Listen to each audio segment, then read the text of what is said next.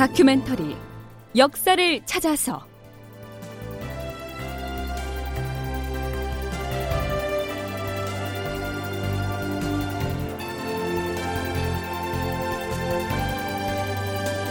제 889편 조선 사도를 일본에 넘기라고? 극본 이상락 연출 최홍준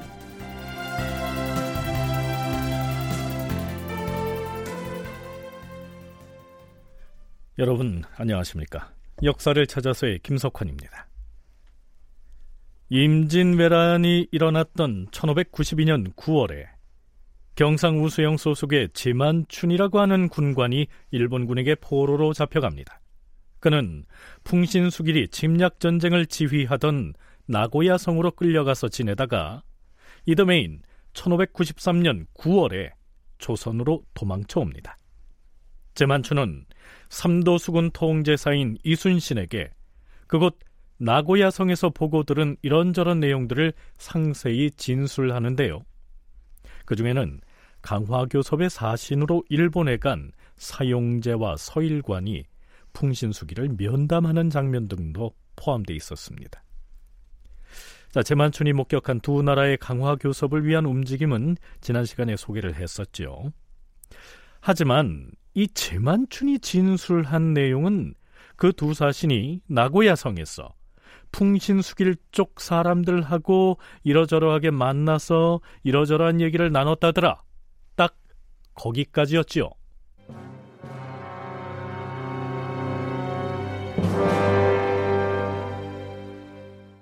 그렇다면 송응창이 보낸 그 두 사신하고 풍신수길은 그때 나고야 성에서 서로 어떤 조건을 내걸고 협상을 했을까요?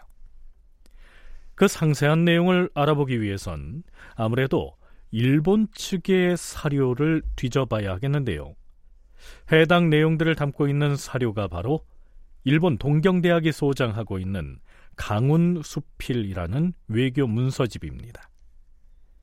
지금 우리 프로그램에서 조언을 해주고 있는 전남대 김경태 교수는 이 문헌 자료들을 바탕으로 동경대학 사료편찬연구소 소장 강운수필 내 임진왜란 관련 사료의 연구라고 하는 논문을 일찍이 발표를 했고요.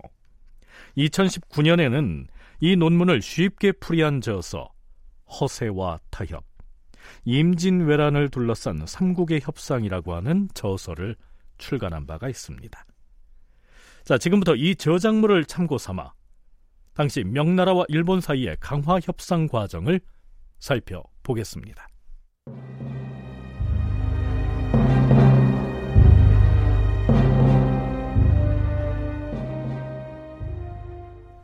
임진왜란 중에서 명나라군과 일본군 사이에 처음 강화 협상이 시작된 것은 선조 26년인 1593년 3월이었습니다.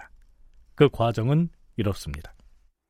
1593년 3월 7일 명나라의 병부 우시랑 송응창은 부총병 사대수와 십류경 등을 한성의 일본군 진영에 파견하여 일본군과 협상을 시도하였다.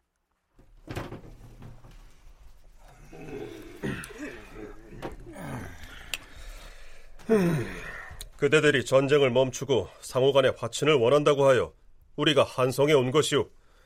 우리 중국군이 생각하고 있는 조건을 그대들이 수용하기만 한다면 우리도 강화 교섭에 응할 용의가 있어. 그럼 중국이 원하는 조건이 무엇인지를 먼저 말씀해 주시오. 첫째, 그대들이 침략하여 점령하고 있는 조선의 영토를 반환하고 철수할 것. 둘째, 지금 인질로 잡고 있는 조선의 두 왕자와 대신들을 모두 송환할 것. 아 그리고 또 한 가지가 있어. 말씀해 보시지요. 일본국의 관백인 풍신수길이 우리 중국의 황제에게 침략을 반성하는 사죄의 글을 바칠 것. 이상 세 가지요. 그리만 해준다면 풍신수길을 일본의 국왕으로 책봉하도록 황제 폐하께 주청을 올리겠소. 거기 더하여 명나라의 십류경은 지금 명나라에서 40만 대군이 동원되어서 일본군을 칠 준비를 하고 있다. 이렇게 엄포를 놓았다. 자, 그럼 명나라군의 이러한 제안에 대해서 일본군은 어떤 반응을 보였을까요? 좋습니다.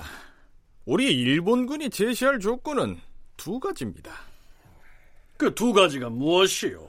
두 나라 사이에 강화 교섭을 하려면 명나라 조정에서 우리 일본국에 공식적으로 강화 사절단을 파견해 달라. 이것이 첫째 조건입니다. 그리고 두 번째로는 우리에게만 철수를 요구할 것이 아니라 명나라군 역시 추속한 시일 내에 압록강을 건너서 요동으로 철수를 해야 한다. 이상입니다. 그 두 가지 조건을 우리가 들어준다면 그럼 우리도 두 왕자와 대신들을 돌려주고 4월 8일부로 한성에서 철수하겠소. 이렇게 된 것입니다. 그런데 명나라군과 일본군 사이에 이런 협상이 진행되고 있던 그 시각 조선의 선조는 조명연합군이 한성에 주둔하고 있던 일본군을 무력으로 쳐부숴야 한다는 생각에서 한치도 물러섬이 없었습니다. 그 무렵 조선 조정에서는 명나라 황제에게 조선의 전황을 보고하는 자문을 보내기도 했는데요. 초안을 검토한 선조는 영 못마땅해 합니다. 어디 보자. 명나라 조정에 보낼 자문이라면 신중하게 작성하여야 할 터인데. 아니, 여기 이 구절은 무엇인가?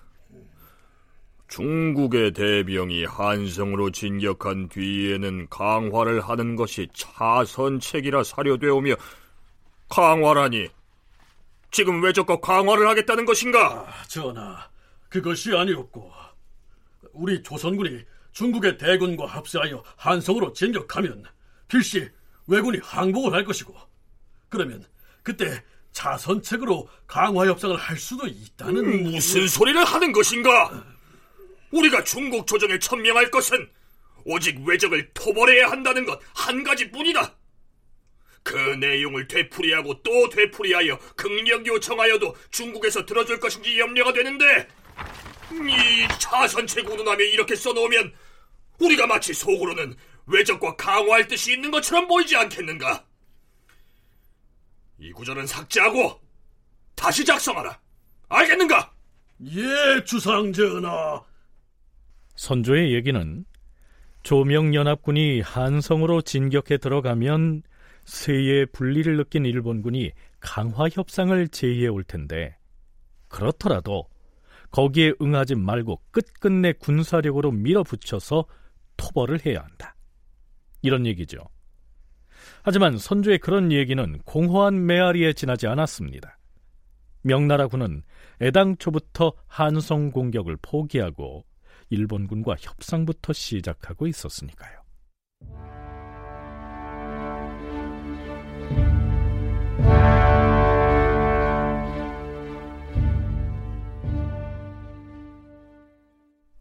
사대수와 심유경으로부터 일본군과의 강화 회담 결과를 보고받은 총사령관 송응창은 고민에 빠집니다.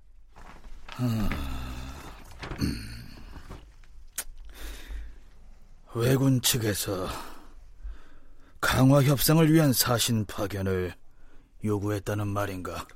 예, 그렇습니다. 그렇게 하면은 풍신수길로부터 침략을 사주하는 항복 문서를 받아오는 것이 가능하다는 말인가? 소서 행장이 풍신수길의 항복 문서를 받아주겠다고 약속을 했습니다. 그러나 이런 내용을 조정에 구하면 우리 황제 폐하께서 일본의 강화 사절단 파견하는 것을 윤허하겠는가? 강화 사절 파견은 윤허를 받기가 쉽지 않을 것 같습니다. 뿐만 아니라 풍신수기를 일본 왕으로 책봉하는 것도 간단한 문제가 아니야. 사정이 이러하니 조정에는 보고하지 말고 우리가 임의로 사신을 임명해서 일본국에 파견하면 어떻겠는가? 외국에 사신을 파견하는 것은 황제 폐하께서만 하실 수 있는 일인데 지긋지긋한 전쟁을 하루빨리 끝내고 강화를 성사시키자면 그 방법밖에 없을 것이야. 그럼 누구를 강화 사신으로? 사용제하고 서일관이라면 오랫동안 내 부하로 일해왔으니 내 명을 거역치 아니할 것이다.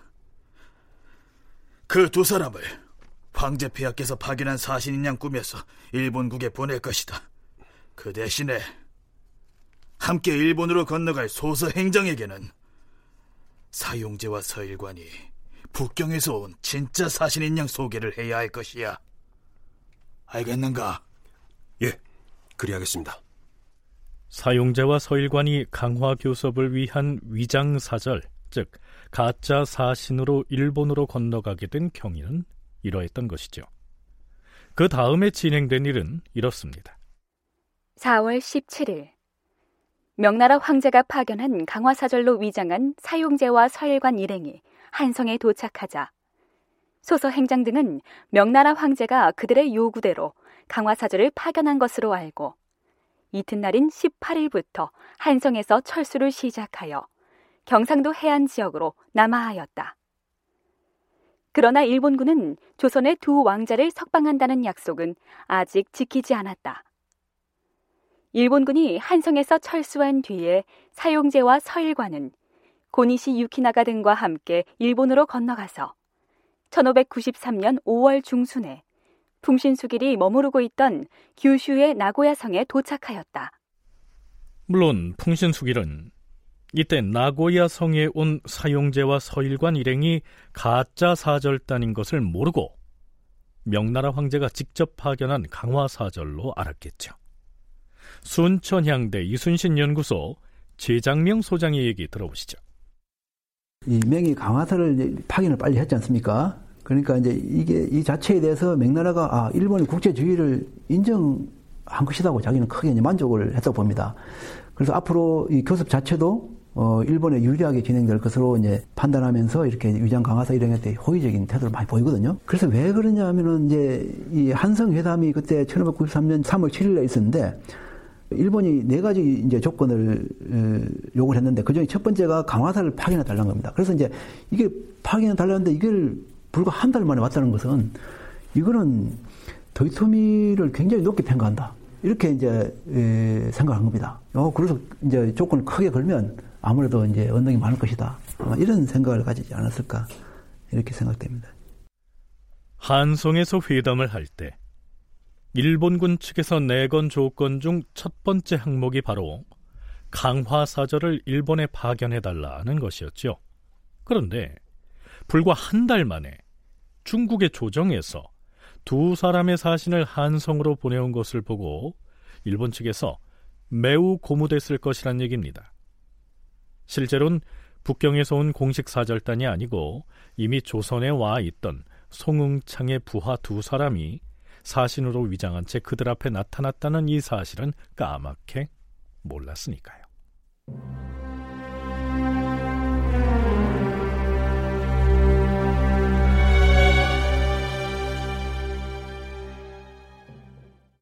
1593년 5월 15일 사용제와 서일관이 규슈의 나고야 성에 도착합니다.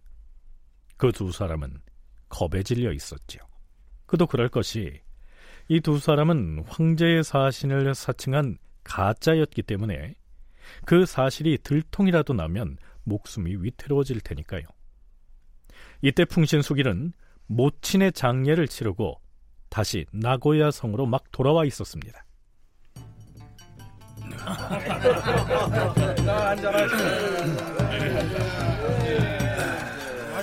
그대들이 명나라 황제가 보낸 사신들이라 하였는가? 예, 예, 그렇습니다, 대합.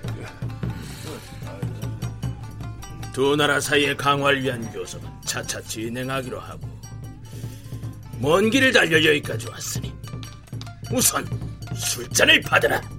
예, 대합. 예, 예. 이 시기 일본에서 정무를 총괄하는 우두머리를 지칭하는 벼슬은 관백이었습니다. 그런데 도요토미 히데요시는 이미 2년 전에 이 관백의 직위를 자신의 조카이자 양자인 도요토미 히데츠구에게 넘겼죠. 히데츠구의 한자 이름은 풍신수 차가 됩니다.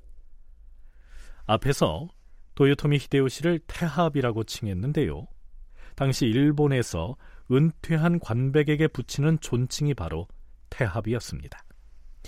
자, 그런데요. 풍신수길은 송응창이 보낸 두 사신에게 일방적으로 자신의 요구 조건부터 제시합니다. 그 조건이 일곱 개의 항목으로 돼 있었기 때문에 학자들은 이 문건을 도요토미 히데요시의 일곱 개 조건으로 부릅니다. 이런 내용들이죠. 양국이 화친 서약을 맺는다면 이는 반드시 지켜져야 할 것이다. 이를 보증하기 위해서 첫째, 명나라 황제의 딸을 일본의 왕비로 맞아들이게 해야 한다. 둘째, 최근에 두 나라 사이가 멀어져 가마 무역이 단절되었다. 그러니 이제부터는 양국의 관선과 상선이 서로 바다를 왕래할 수 있도록 보장해야 한다. 네, 우선 풍신수길 측에서 이 두 가지 조건을 제시한 배경에 대해서 전남대 김경태 교수의 설명 들어보시겠습니다. 일본 전국 시대에 전쟁에서 승자가 패자로부터 승리를 인정받기 위해 받아내던 인질로서의 의미를 지닌다고 볼 수 있습니다. 특히 히데요시는 상대방으로부터 항복의 의미로 인질을 받아내는 것을 원칙으로 하고 있었습니다. 그러니까 이것은 인질의 의미라고 보는 것이 맞는 것 같습니다. 두 번째는 무역 재개에 대한 요구입니다. 히데요시는 감합무역이라는 용어를 쓰고 있는데 이는 원래 명나라가 무역 허가증이라고 할 수 있는 정해진 수의 감합을 속국에게 내려주면 이를 받은 이들이 무역 권리를 가지게 되는 형태입니다. 일종의 불평등 무역이라고 할 수 있죠. 이때는 뭐 당연한 일이겠지만 히데요시가 재개하고자 하는 것은 근데 자유로운 무역 형태였던 것 같습니다. 자기가 중심이 되는 명과의 무역을 통한 경제적, 정치적 이익을 취하려는 의도였겠지요. 자, 글쎄요. 당시에 천자국으로 행세를 했던 명나라가 황제의 딸을 일본의 인질로 보내는 것을 허용할 리는 없었겠지만 어찌됐든 풍신수길의 첫 번째 요구 조건은 그러했고요. 두 번째 항목은 그동안 명나라에서 외구의 출몰을 막기 위해서 해상 봉쇄 조치 등을 실시하는 바람에 무역에 여러 가지 제약이 있어 왔는데 그걸 풀어서 무역을 자유롭게 해달라. 이런 내용입니다. 셋째, 명나라와 일본의 우호 관계가 앞으로도 변함이 없을 것이란 사실을 문서에 명시하였어. 두 나라의 조정 대신들이 서약을 하게 해야 할 것이다. 네, 이건 별로 중요한 내용이 아니지요. 문제는 이 네 번째 항목이었습니다. 우리 일본은 군대를 파견하여 조선을 징벌하였다. 만일 명나라에서 내가 제시한 조건들을 받아들인다면 나는 조선의 반역을 더 이상 추궁하지 않고 조선 팔도를 나눠서 그 중에 네개도와 한성을 조선 국왕에게 돌려줄 것이다. 바꿔 말하면 조선 팔도 중에서 남쪽의 네 개 도는 일본이 차지하겠으니 명나라에서도 이에 동의하라. 이렇게 요구한 것이죠. 일본이 할양을 받겠다는 조선의 네 개 도란 충청, 전라, 경상 등 하삼도에다가 강원도까지를 포함한 지역을 일컫습니다. 다큐멘터리 역사를 찾아서 다음 시간에 계속하겠습니다.